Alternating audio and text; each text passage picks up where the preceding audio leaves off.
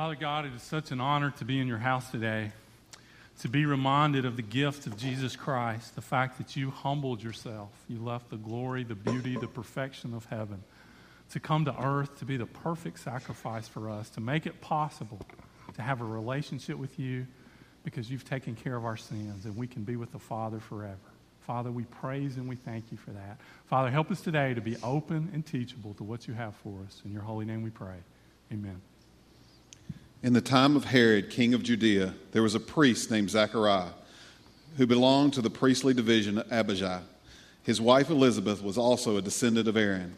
Both of them were righteous in the sight of God, observing all the Lord's commands and decrees blamelessly. But they were childless because Elizabeth was not able to conceive, and they were very old. Once, when Zachariah's division was on duty and he was serving as priest there before God, he was chosen by Lot, according to the custom of the priesthood, to go into the temple of the Lord and burn incense. And when the time for the burning of incense came, all the assembled worshippers were, were praying outside. Then an angel of the Lord appeared to him, standing at the right side of the altar of incense. When Zacharias saw him, he was startled and was gripped with fear. But the angel said to him, Do not be afraid, Zachariah. Your prayers have been heard your wife Elizabeth will bear you a son, and you are to call him John. He will be a joy and delight to you, and many will rejoice because of his birth, for he will be great in the sight of the Lord. He is never to take wine or other fermented drink, and he will be filled with the Holy Spirit even before he is born. He will bring back many of the people of Israel to the Lord their God, and he will go on before the Lord in the spirit and power of Elijah to turn the hearts of the parents to their children and to the disobedient to the wisdom of the righteousness, to make ready a people prepared for the Lord. Zechariah asked the angel, How can I be sure of this? I am an old man and my wife is well along in years. The angel said to him, I am Gabriel. I stand in the presence of God, and I have been sent to speak to you and to tell you the good news. And now you will be silent and not able to speak until the day this happens, because you did not believe my words, which will come true in their appointed time. Meanwhile, the people were waiting for Zechariah and wondering why he stayed in so long in the temple. When he came out, he could not speak to them. They realized he had seen a vision in the temple, for, for he kept making signs to them, but remained unable to speak. When his time of service had completed, he returned home. After this, his wife Elizabeth became pregnant and for five months remained in seclusion. The Lord has done this for me, she said. In the days, in these days, he has shown his favor and taken away my disgrace among the people. Thank you, Brandon. I always like to speak after Joe sings because, regardless, it's been a good Sunday. So uh, I appreciate that, Joe. And the song that he sang, although he was singing it about Mary, could easily apply to Zechariah and Elizabeth because after the pronouncement from the angel and all, they're like, you know, what, what child is this? What is ahead for us? And don't worry, that's a lot of passages, okay? Normally that'd be about a three or four part series. So I'm going to give you a Reader's Digest, a condensed version, so, so you're good. Uh, but one of the things that I find myself when I'm praising God in my prayer time, I seem to always come back to praising Him as Creator. As I look around at people, as I look around just at plant life, as I look at animals, I'm just amazed at His creativity, His variety, the detail, the whole developmental process, the environment, the perfect environments that He places things in. It's just stunningly amazing to me. And so, one of the things that I like to do is I like to watch people. And I don't mean I like to watch people in a mean way or a cruel or judgmental way because I know people are watching me and they could find uh, penny, uh, plenty to pick on. But I love to do that. So when we get opportunities to go places, sometimes there's places that are really good for watching and observing people. You know, things like Six Flags or Disney World. Now, normally if we go someplace like that, my wife is super. Um, obsessive compulsive kind of personality. Everything is detailed. We know where we're going. She's got it mapped out. We're going to cover, we don't have to wait in lines. We're there. We know where we're going. Get out of our way. We're headed there. And I'm bad because I'll start watching people. And if I start watching people, I have to have one of those little bracelets, you know, that's attached to her because she'll be in Tomorrowland and I'm in Adventureland or something. So she's got to drag me along. But it's just fun to go and to see people. And, and you watch, you know, the parents with their little kid and the stroller. Look at my little one year old. Aren't you enjoying Disney World? See all this. And it's, it's, it's just fun to see, you know, that they've all, you know, somebody's gone in the gift shop and spent $300 on matching, you know, outfits, and, and you're good with that. Uh, and just seeing how people handle stress and people, you know, the joyous moments that they fun to get, it, it's fun. I like to go to, to like watch little kids play ball t-ball and stuff and just watch the intensity you know on, on, parents and how loving they are a lot of times towards the umpires and things like that. And uh, it's just it, it's fun to watch. Uh, a great place to go and watch is at the beach. Uh, you know put because you can put your sunglasses on and you can you know just really watch and observe. Now people are always coming over to me and wanting to spray sunblock and stuff you know put a hat on my head and stuff. But it's just it's enjoyable because people they don't care. It doesn't matter. I'm at the beach. I don't care what my body type is. I'm putting these speedos on and I'm walking down the beach. By God, know, I'm putting on this two-piece bathing suit and I'm at the beach. You don't like it, but it's fun to watch people. And in Scripture, God has given us people to watch. He's given us stories to listen to. And the reason I put Zach and Liz is not to be disrespectful but because I believe the more comfortable you are, the more you know somebody, the more intimate you are, you get permission to use those kind of nicknames. Uh, if you do that sometimes in a class at school, if you know some teacher had a nickname from high school and you call them by that, you know, probably doesn't work out real well. But if you know somebody and they kind of give you permission, and so I was trying to, uh, uh, I guess, project to you the importance of us being very familiar with people in the Bible. Colossians 3 talks about letting the Word of God dwell in us richly so it comes out in every word and deed that we do. And so, this is just one couple that I think it's important for us. It's easy to gloss over the story, get right into the Mary and the Christmas stuff, and miss what God's trying to show us by just watching these people. And it's a reminder to us that God's placed all kinds of people around you that He wants you to watch family members, friends, co workers, spiritual mentors, people that you can learn from if we just slow down and watch and listen. Now, yes, there's some with a wire loose, some that need an overhaul there, but you can learn from those uh, people as well. So, I want to give you just a quick, condensed version here, a few things about Zachariah and Elizabeth. First of all, what do we know about them? What do we know about them? Now, there's four things up here. I'm going to skip to the last one first. They were descendants of Aaron. The significance of this, if you were a descendant of Aaron, you were a priest.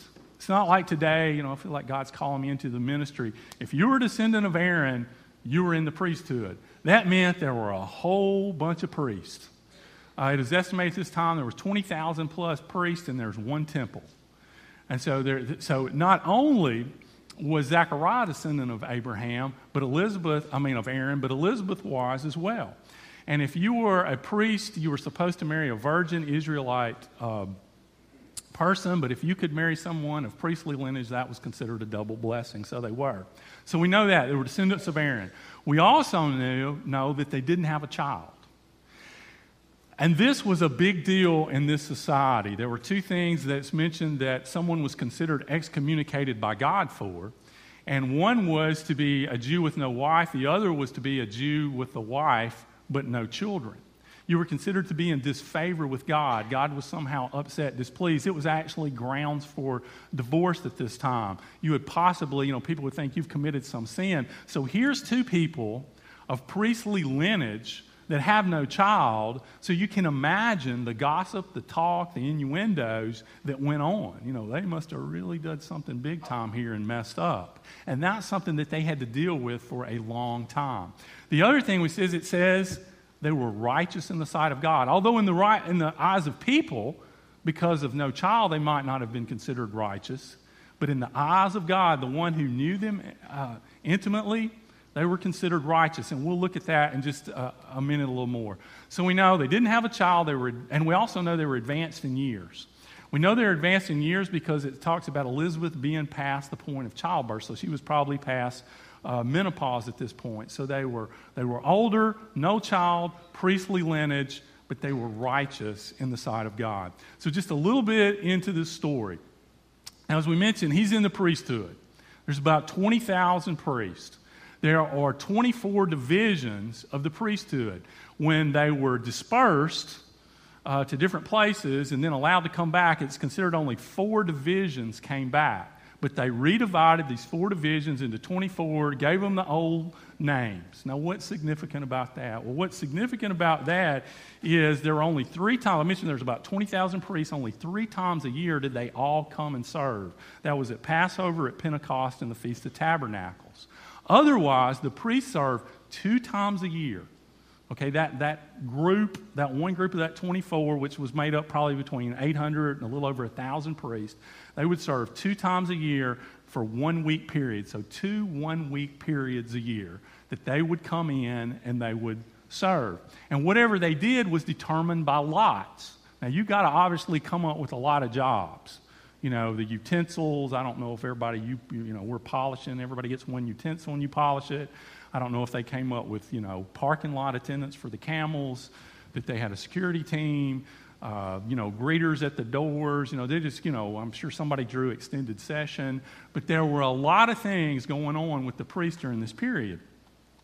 And one priest got to go into the holy place. I think there's a, a drawing of the temple uh, that you can see it, but the Holy of Holies was just entered into once a year. But the holy place, the, the priest went into, and I may not have emailed it to him with me, who knows. Uh, but anyway, here's the temple. Here's the Holy of Holies here. I'm sure you're getting a real good picture of this. Right here, okay, this is the holy place that the priest could enter into, and one would go in and he would offer a sacrifice. And the thing is, in your lifetime, you might not ever get to be the priest to do that. Because again, your number had to be drawn out. It was only in these two one week periods. Twice a day, the priest would go in and they would offer these once before the morning, once before the afternoon sacrifice. And of course, new little priests are coming along, you know, at times replaced, so the numbers are growing. So you might ever get drawn. So when his name got drawn to go in, it was a big deal. It probably also created a little bit of commotion, like, you know, why is his name getting drawn? We know he's obviously done something. He doesn't have kids, but whatever, God will probably take him in there and kill him. Uh, but his name gets drawn out. It's a big deal that he gets to go into there and offer the sacrifice. Now, basically, what there is, there's some coals outside. This is one of the, you know, priest's job. He stirs the coal. They put it in the censer. He goes in. He puts them on the altar of incense. And then there's this powdered incense that he puts over, and it gives up an aroma that's pleasing to the Lord. And so it is a big, big deal that you get to go in there. And after he does that, you fall down, you make intercession for the people, probably praying that, you know, for the restoration of Israel, for people's hearts to be turned back to God. You fell prostrate down, and then you backed out of there. And when you got out of there, you went out, you gave a blessing to the people, and then all the priests together did the benediction and held hands and then went to a potluck meal. But so he gets uh, a called in, and something happens in there, and he gets delayed. Now, I'm sure the people are out there going, Yeah, we said we knew something was going to happen. God's in there killing him. We're going to have to go drag him out with a stick or something. But he gets delayed. The reason he gets delayed, as you know, is the angel Gabriel appears to him. We get two angels named in the Bible Michael, the protector of Israel, and Gabriel, who was often given messages, brought the message uh, to Mary about the birth of her son. So the angel Gabriel says, Your prayers have been heard, and you're going to have a son. Now, more than likely, when it says his prayers have been heard, he was not in there praying for a son.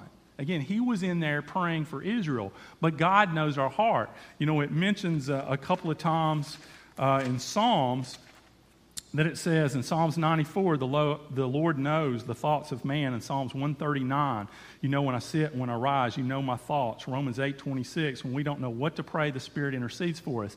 He knew Zechariah's heart, and Zechariah's heart was he wanted a son so bad.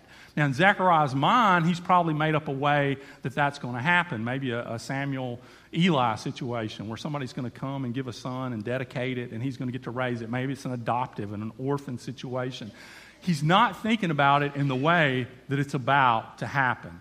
But he's given the message, you're going to have a son. And he's given a whole lot of this son's going to do some great things. He's going to turn the hearts of the people. He's going to prepare the way for the coming of the Messiah. And he's taken all this in, and you know his response is he doubts. Well, give me a sign. Let, us make sure that that happens. You know, well, didn't Mary doubt a little bit? Didn't she ask? No. If you look at Mary, Mary just said, How's this going to happen? I believe it's going to happen. Just give me the detail, give me the plans. Where Zechariah is doubting, and if I'm going to go out and tell all these people I'm about to have a kid, I need something to be able to show them. Well, he gets a sign, all right. You know, he's muted. So he goes out in front of the people. They realize he's seen a vision by his appearance, by his expression, by the fact that he can't talk. And uh, somewhere along the way, he convinces um, his wife Elizabeth that they're going to have a child. You know, I guess he puts on some, some Michael Bublé or ever how you say his name or some Barry White for your older folks takes her out to the original uh, Olive Garden, you know, puts his groove on. And, uh, you know, eventually, you know, down the road, there's a, a child that's born. And so he convinces, you know, that he has to raise him uh, in a certain way.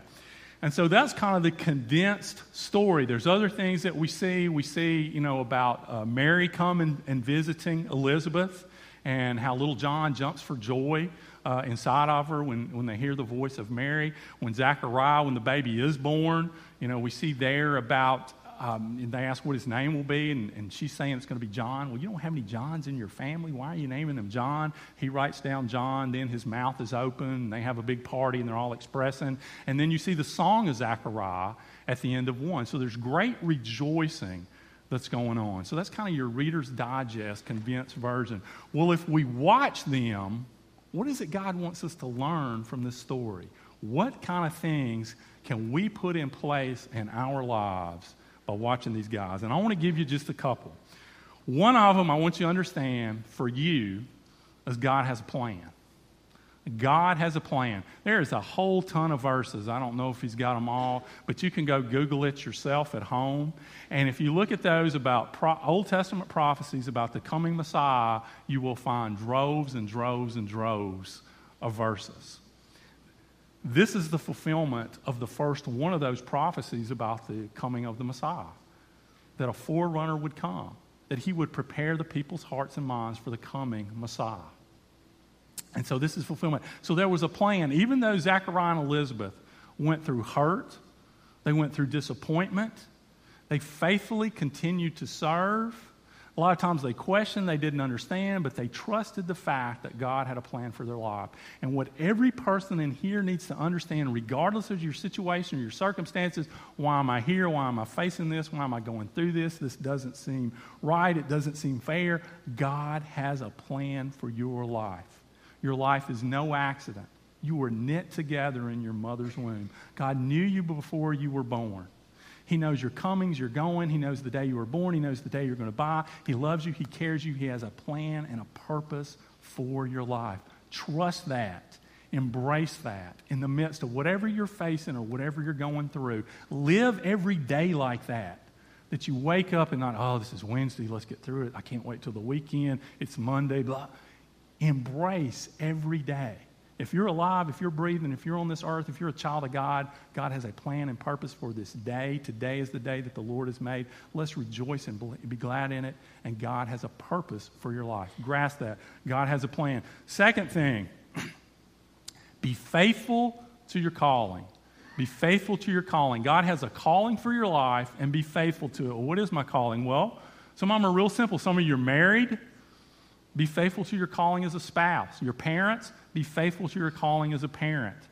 Uh, you've got grandparents, be faithful to them. You got a job, be faithful to your job. Be honest, be hardworking, put in a good day's work. You're at school, give your best. You know, be kind to your teachers, be kind to the kids walking down the hall, even always, you know, kind to you, but give your best that day. Then obviously we have a spiritual calling. Zachariah and Elizabeth had a calling. They had a calling as a couple, but he had a calling as a priest. He could have, there's 800 to 1,100 priests. He had to make a journey into the temple from the hill country. He could have said, you know what, they're not going to miss me. I'm a little sick, I'm a little old, they know it's a long way to go. I'll stay here, people will understand. But he stayed faithful to his calling because if he doesn't go, he misses that visit.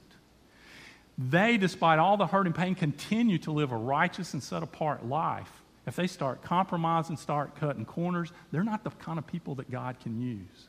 So it's important. To be faithful to your calling. If God's called you to be an encourager, if God has called you to be a teacher, if God has given you a gift with a certain area or age group or people, whatever it is God's called you to do, and you know what that is, embrace it and be faithful to it. Here's the third thing that we can learn by watching them we can learn how to overcome disappointment and hurt. I've mentioned several times that they were dealing with disappointment and hurt. It was just part of that society. People were going to talk, they were going to gossip, they were going to make, you know, they were going to jump to conclusions about them. And they had to deal with that, and they had to deal with that for a long time. And in this life, Scripture tells us we're going to have trouble. I don't know, you know, sometimes we'll knock health, wealth theology, we'll knock it, and then when something goes wrong, but God, you know, I love you. Why is this happening to me? I mean, if you look in Scripture, the disciples, none of them had an easy go. Most of them life cut short, pretty tragic endings. John's on the island of Patmos. Stephen gets stoned. You know, Paul gets executed. In this life, we're going to have trouble. But just take those guys and how they dealt with it and the impact their lives have had. How many of you have you have been encouraged or blessed by somebody that's going through a disappointment, a hurt, a heartache, a death, a setback, a loss, but the way they've handled it has given you encouragement. The way they've handled it is pointed people towards Jesus Christ. So in this life, I promise you're going to have disappointment and hurt. But because we have Jesus Christ, because we know He has a plan, because we know He has a calling on our lives, we can face it with hope. And we can handle it different than the world handles it that does not have hope. Here's the fourth thing we see with them serve with joy. Despite difficulties, despite getting old, despite not having a child, they continue to serve with joy. As I referenced earlier, you see it when, uh, when Mary went to visit Elizabeth in verse 39 and the joy that she had and saying, you know, why has my Savior's mother come to see me? We see when, uh, when Zachariah is able to open his mouth uh, and, and, rejoice about the coming. We see it in the song of Zechariah. They are people that aren't just serving out of routine and obligation and duty, they're serving out of joy. They're living out of joy. That's overflowing. And the reason they're still coming from the hill country and coming to serve those two weeks of the year is because it's a joy, it's a privilege, it's a calling. We don't want to go through the motions. And you know because God blessed them and God raised them up. So, whatever it is God's got you doing, it is so easy. It's so easy to get joyless. It's so easy to let the circumstances of this world get us down and beat us down. But let that hope of Jesus Christ that overcomes the world, where we've got a home in heaven, where we've got a purpose, let that come through in your words and your deeds and your actions and your thoughts. Here's the fifth thing they were persistent in prayer. They were persistent in prayer. Now, I know he has his moment of doubt in the temple, but obviously that has been a persistent prayer in his life because the angel Gabriel uh, acknowledges it. Now, he probably acknowledged it because he's heard your prayers. Part of that prayer was, you know, he's praying for the restoration, he's praying for the repentance of the people in Israel. And then his son is going to be a part of bringing that about to happen. But he also, that just prayer as a father, you know, as a man, as a wanting a child. He hears that prayer and they're persistent in praying. And because of that, it's acknowledged. And I encourage you guys, whatever God's laid on your heart to pray for, be persistent in praying about it. God says, ask he says, seek. He says, knock. He says, if, if you ask for a fish, will you get a snake? If you ask for a rock, you know, a piece of bread, is God going to give you a rock? Be persistent in praying till God tells you to pray in another direction, till He takes you to the house. Whatever it is, you be persistent in praying on what God has laid on your heart. Be faithful with that. In His time, in His time, maybe after you're gone, in His time, He'll answer that. But be persistent. Here's the sixth thing. This is a big one. It's about righteous and blameless. Righteous and blameless. When they're described, they're described as righteous and blameless. One reason God's able to use them, able to raise them up as parents, is because they're righteous and blameless lives. Now, that doesn't mean they don't make mistakes. All, no one can keep the law. They all make mistakes, but what it means is the best of their ability, they're trying to follow the Ten Commandments, they're trying to follow the law, and when they mess up, they fess up to God. They make it right. Just in this situation here, when he doubts and he gets rebuked for that doubt, you can see him repenting of that because obviously he believes, he puts his faith into action. There's a child, and he rejoices in that. So he makes it right. So to be righteous and blameless means to the best of your ability, you're trying to follow God. You're trying to honor Him. And when you mess up, you don't start making excuses. You don't start putting off. But when God shows it to you, you deal with it. When God says, here's something we need to start, you start. When God says, here's something you need to put on the back burner, here's something you need to stop. When here's something you need to take to a new level, you do that. That's a righteous and that's being perfect as your heavenly Father. We're obedient. And let's, let's, let's go to some hard stuff that I'm glad I don't have to preach on. Because sometimes you'll get a message on forgiveness, and there'll be that person back there, maybe many years ago, that hurt you badly. And you kind of want to carve out a niche where I don't have to forgive that person. But there are no niches. Doesn't mean you have to go be buddies with them. Doesn't mean you have to say what they did was okay, but you got to let it go and you got to give it to God. Tithing, everybody's favorite sermon, okay? And we'll hear that message and we'll carve out all different ways where we get around this pre-tax, this, this you know, gross, net, can I deduct this? We'll do it like our income tax. Instead of, you know what, I'm just going to be faithful I'm going to do what God calls me to do with that. It can be about service. It can be about kindness. It can be about gentleness. But to be righteous and blameless is we get to the point when God shows us something, we act on it. Here's the next thing listen and obey. Listen and obey. Zachariah and Elizabeth, they heard God. They were in a position to hear. They weren't too busy. They heard, and when they heard, they acted on it. And so it's important that you guys be willing to hear from God. You got to make time every day to hear from God. You got to come on a weekly basis, corporate basis to hear from God, but hear from God and obey. They were given some real specifics about their future child. They said he's going to be great in the sight of the Lord. He's not to drink wine or liquor. He's going to be filled with the Holy Spirit. He's going to turn many sons of Israel back to God. He's a forerunner before him in the spirit and power of Elijah.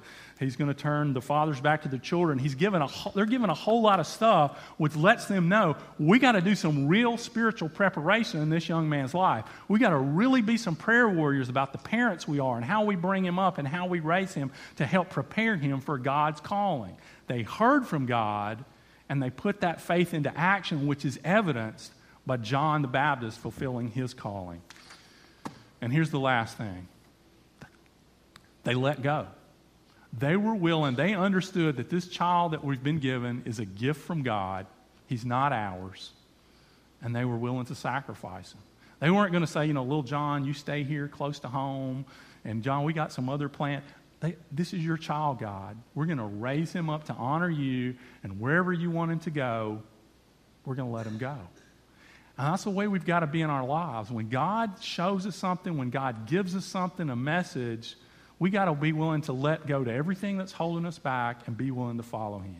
That means some of you in here that are in high school or in college or young adults or married or even older, if God says go, and if that means go physically from this area, you got to be willing to go where God tells you to go. But, but, but you got to be willing to go. And if God says stay, but God, I so want to go. If God says stay, you got to be willing to stay. If there's something in your life that needs to be released, or taken on, you've got to be willing to release it. You've got to be willing to take it on. You've got to be willing to go and do. And them letting John the Baptist go, I mean, eventually, John was going to preach some pretty hard stuff, and that hard stuff was going to get John in trouble and eventually lead to his death. But God had brought him here, He had brought him here for a purpose, and they had to let him go fulfill that purpose. And we have to let that do for those that God has entrusted into our lives and not hold them back. And we've got to be willing to do that in our own lives, to go wherever it is that God is telling us to go. So, I hope this afternoon, I hope during Christmas season, you'll take a minute and you'll just go back because it's easy, like I said, just to skip right over and we'll start in with the Mary stuff. And we forget about Zachariah and Elizabeth. Read their story. Read those verses, 5 through 25. Let the Holy Spirit speak to you. Watch them. Watch their lives. What does God want to teach you through their lives? Be reminded God's got a plan for your life. What is it? Are you listening? Are you following? Whatever He's entrusted to you with right now, are you following that? Are you being faithful to your calling as a friend, as a parent, as a boyfriend, as a girlfriend, as a worker, as a student? Are you being faithful to that? How are you dealing with disappointments and setbacks? Are you serving with joy? Would you be characterized as joy or somebody that sucks the life out of the room you go into? Do you persist in prayer? Are you a prayer warrior? God says, My house shall be a house of prayer. Are you getting on your knees and interceding for other people and with persistence? Are you seeking to live a set apart life, a life that's holy and points people towards Christ? Do you listen? Do you obey? And are you willing to go wherever God tells you to go? Let's pray. Father God, thank you for loving us and thank you for caring for us. And thank you for the story of Zachariah and Elizabeth. Uh, Father, help us not to glance it over, but to really look and examine at their faithfulness, at their service, at their love, at their sacrifice. And Father, then take that and allow your word to examine our hearts and our minds. Are we righteous and holy? Do we persist in prayer? Are we filled with joy? God, are we willing to go wherever you call us to go? Do we trust you have a plan for our lives? Father, help us during this time of Christmas when you have given the greatest gift to us that we would fall at your feet and say, God, I'm holding nothing back from you. My life is totally and completely yours. My mind, my heart, my body, my resources, my talents, God, it's all yours. And I'm laying at your feet. What you want me to pick up, I'll pick up. What you want me to leave, I'll leave. Where you want me to go, I'll go. But Father, help us to be open. And then, Father, today, if there's one here that's never received the gift of Jesus Christ, that doesn't know that joy, that peace, that hope that can only come by placing our faith in Christ, trusting what you've done to take care of our sins, and saying, God, I give up and I'm trusting and I want to follow you and I want you to be my Lord and Savior. Father, we pray that today they will receive that gift and come to know the real joy and peace of Christmas. Whatever we need to do, Father, help us to have the courage to respond where we are at the altar or talking with someone. In your holy name we pray. Amen. If you would stand as Justin leads us and you deal with God ever how you need to deal with God.